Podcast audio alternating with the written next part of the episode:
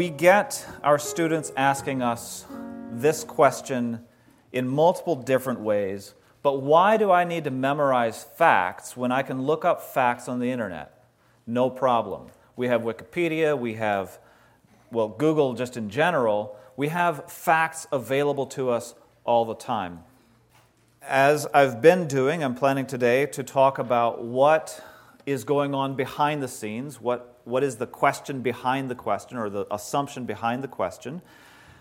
But I'm going to do a little bit of an aside and attack the, direct, the question directly for a little bit before we get into intellectual character. So, what's going on behind the scenes? What is the student possibly thinking when asking, Why do I need to memorize facts? Well, I would say two are really closely related to each other. The first is that education is about information. I had a student who was planning to drop out of school and go to do online school who told me, Oh, yeah, I'm going to do online school. I'll still be educated. Education is about facts. The second thing or sorry, education is about information, and information, this is the second thing, information is about facts. These are two things that students assume when they think that they don't need to learn the things we're trying to teach because of the availability of Google. Cognitive science tells us that the more you know, the more you can learn, and also the more you know, the better you can process new information.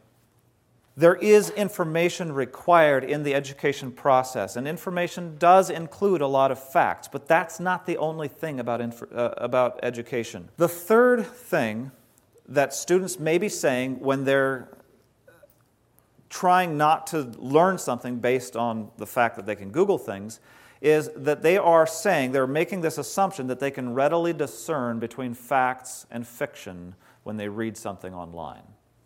And I will hasten to say that I obviously can. I always know when I'm reading fake news and when I'm reading something true. Or not. You will recognize that it is, as, as, the, as the amount of information that's available to us gets bigger and bigger, it becomes harder and harder for us to process and to and to figure out what's true and what isn't true, or even more importantly, what's important and what's not important. What's the intellectual character trait that we need to develop in our students if they are going through life thinking that they can always tell the difference between what's true and what's false? I'm going to contend that that character trait is humility. I'll start by saying that humility is not in the words of C.S. Lewis, pretty women trying to think they are ugly and clever men trying to think they're fools. It is not denying the good things about ourselves. Intellectual humility is not falsely declaring ourselves to be nothing. If that were the case, then Chesterton would be right when he says that kind of humility would produce a race of men too mentally modest to believe in the multiplication table. So that's not what I'm talking about when I say intellectual humility. It is not just denying the things we have to offer. Rather, intellectual humility is a recognizing our dependence on God and it's also treating others better than ourselves. Authentic humility is an attempt to see ourselves as we really are. And notice I say an attempt to see ourselves as we really are. We don't see ourselves very well. That's why we absolutely need to develop friendships in our lives with people who will tell us the truth. Faithful are the wounds of a friend because we don't see ourselves well. We need to understand that we are made in God's image. As such, we have the ability to seek truth and to find truth. But we also need to recognize that we're fallen. And as such, we are not perfect in our pursuit of truth. We have false motives, we have uh, poor processing sometimes. All kinds of things go on in our pursuit of truth. We mess up. Humility recognizes that. Why would I want to develop humility? What are the benefits? Again, there are many. I've chosen three. The first is a growth of knowledge and insight. If I can rejoice when I'm proven wrong because I got to learn something, that's a benefit of a lack of humility. You know how often it's been that we say something and somebody says, No, you're wrong. And we go back and forth. And at the end, we're both mad and neither of us has changed our point of view. And somebody missed out on an opportunity because one of the two was wrong. Don't know which one at this point, but that person missed an opportunity to put their mental model, make their mental model better, more like the world actually is. Now, we can all just in general recognize that we're wrong about something. Like, I know I'm wrong about something, I don't know what it is. Okay? So when you and I disagree about something, here's an opportunity for me to recognize maybe one of the places that I'm wrong. I might not be wrong here, but if we can talk about it, not in terms of a conflict, not in, not in the case where one of us is vanquished and the other one is victorious, but rather that the two of us together are trying to figure out which one of us is wrong so that person can benefit by now being right. Think about how different our interactions would be around all of the, all of the, the things that we fight about. Our world will be richer and larger. This is the second thing. Our world is richer and larger than if we are intellectually proud. Third benefit our influence is increased if we're humble. I already mentioned the case of, of evangelism, but I'll tell a personal story for this one. I told you that I grew up, or when I was younger, I had the reputation of always being right and defending my point of view as long as it took till the other person gave up. In 2007, I got a job offer to teach in Colorado. It was a tiny community. I knew one person in the community. But I decided I would, I would do it. And before I left, I heard some bad things about this community. I heard there were a bunch of legalists there, and, and, and I was young and vigorous, and I said, okay, well, the way you change a legalistic community is you change their children. And so I'm going to go in and I'm going to change this community by changing their children. You can all you have enough experience to know how well this went. So I got there and I started teaching school, and um, one of the school board members was also a minister. He was my age. I was 23, I think, at the time. So he was young, and he really felt the responsibility of his, of his task, of his, of his role there as minister and as school board member. And so um, I had this community pegged as a group of legalists, right?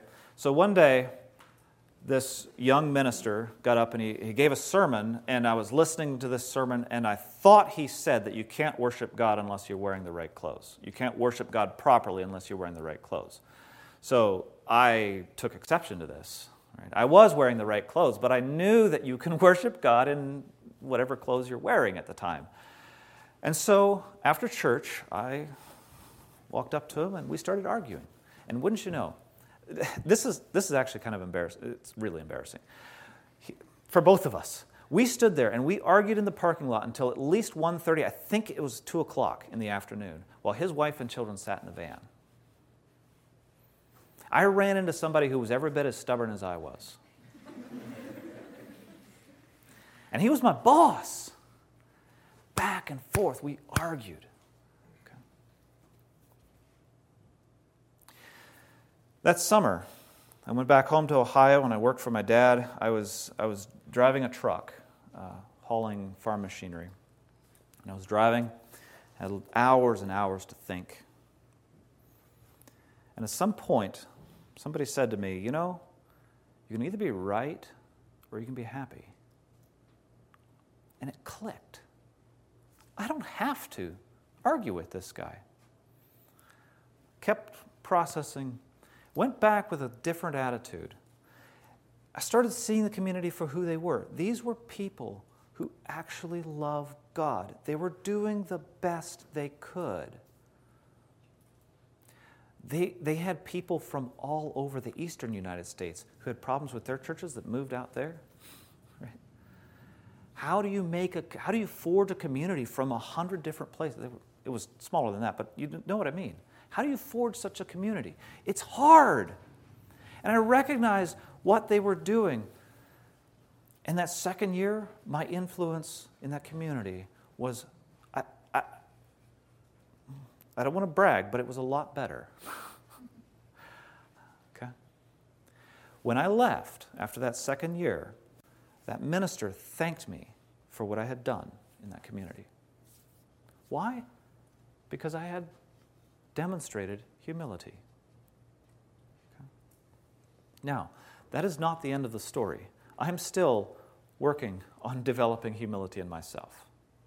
I still lose influence because of times when I am too proud to hear another person's point of view, when I'm too proud to recognize that I might be wrong. But I go back to that story from, from that, that was a turning point in my life. Was that experience. And I have that man to thank. I'm so glad he was stubborn even though I hated it at the time. So, how do we develop humility? Three practices in my classroom. One is I try to model humility myself. I, am not perfect and would hesitate even to say that I'm good, but I'm at least trying. I give my students an opportunity to study deeply. And third, the third practice I use is that when a student brings something that they're really sure is a dumb idea, I try to ask for the other side of the story. So, one of my, it was actually a former student, sent me a, an article about how math education is racist because you're looking for the right answers and that's racist. And I said, okay, what's the other side of the story? What's going on here? And I actually looked it up and, and we, we had a good conversation about it. If you ask for the other side of the story, if you ask for the student to need to defend the point of view that they think is dumb, perhaps that will help them understand a little bit of what it takes to be humble. It feels like with this subject that I'm just skimming past it really fast. There's so much more. But I have a vision for schools in which wisdom grows in our classrooms because our teachers are modeling intellectual humility and students are mimicking that models. I have a vision for classrooms where we value truth over ego, where we recognize that our creation in that we are created in God's image, that we are fallen, and that God is working to redeem us to himself.